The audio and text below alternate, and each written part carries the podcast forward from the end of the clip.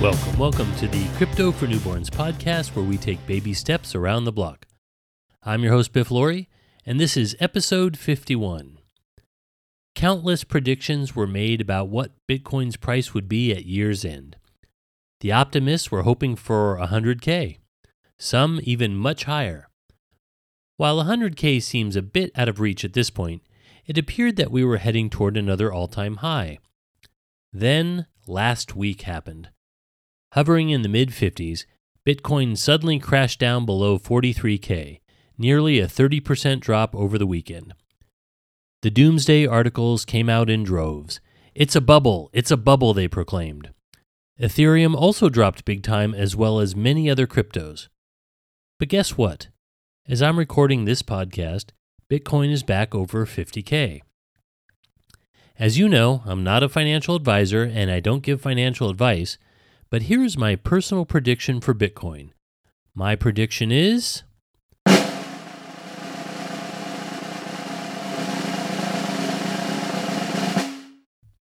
Unpredictability. And what do I call this highly sophisticated financial model? The Bitcoin Bounceroo. As Benjamin Franklin said, nothing is certain except death and taxes. So true. FOMO, fear of missing out, and FUD, fear, uncertainty, and doubt, are alive and well. And because the masses, including myself, have easy access to our financial investments, including cryptocurrencies, reaction determines the price far greater, in my opinion, than educated analysis, at least in the short term. But why did Bitcoin drop so rapidly? Mainly because the overall market took a plunge. Fears of the coronavirus variant Omicron sent shockwaves across financial markets, spooking economic recovery. Inflation is through the roof, housing prices are ridiculous, but the articles I've seen are calling out the Bitcoin bubble, not a stock market bubble or a housing bubble. Hmm. I still think centralized entities like banks and governments can't stand the decentralized nature of Bitcoin and cryptocurrencies. And the media thrives on selling fear far more than it does optimism, so they fully back the Bitcoin bashing. But let's not forget the price of Bitcoin at the end of 2020, just under 29K, which was triple in price over the previous year. So, while the price is still bouncing up and down seemingly day to day, week to week, the price has increased significantly year over year.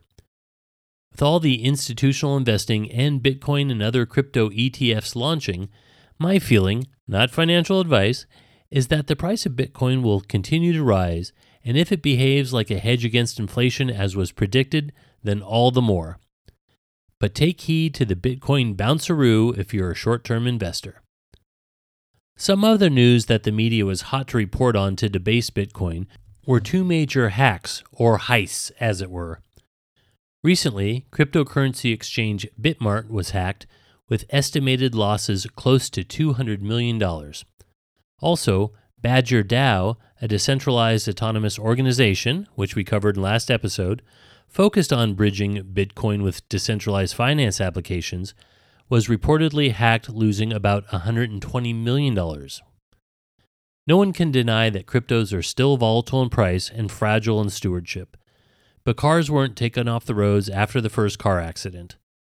Cryptocurrencies are not perfect, but either are fiat currencies. Security measures are improving, and no doubt blockchain technology will be instrumental toward that effort.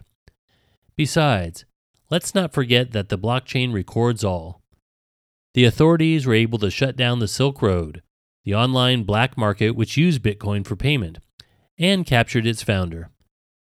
As a forensic accountant friend once told me, there's always a financial trail, and cryptocurrencies are no different in that aspect. So these hackers may not be in the clear just yet. I'm your host, Biff Laurie, and you've been listening to the Crypto for Newborns podcast where we take baby steps around the block.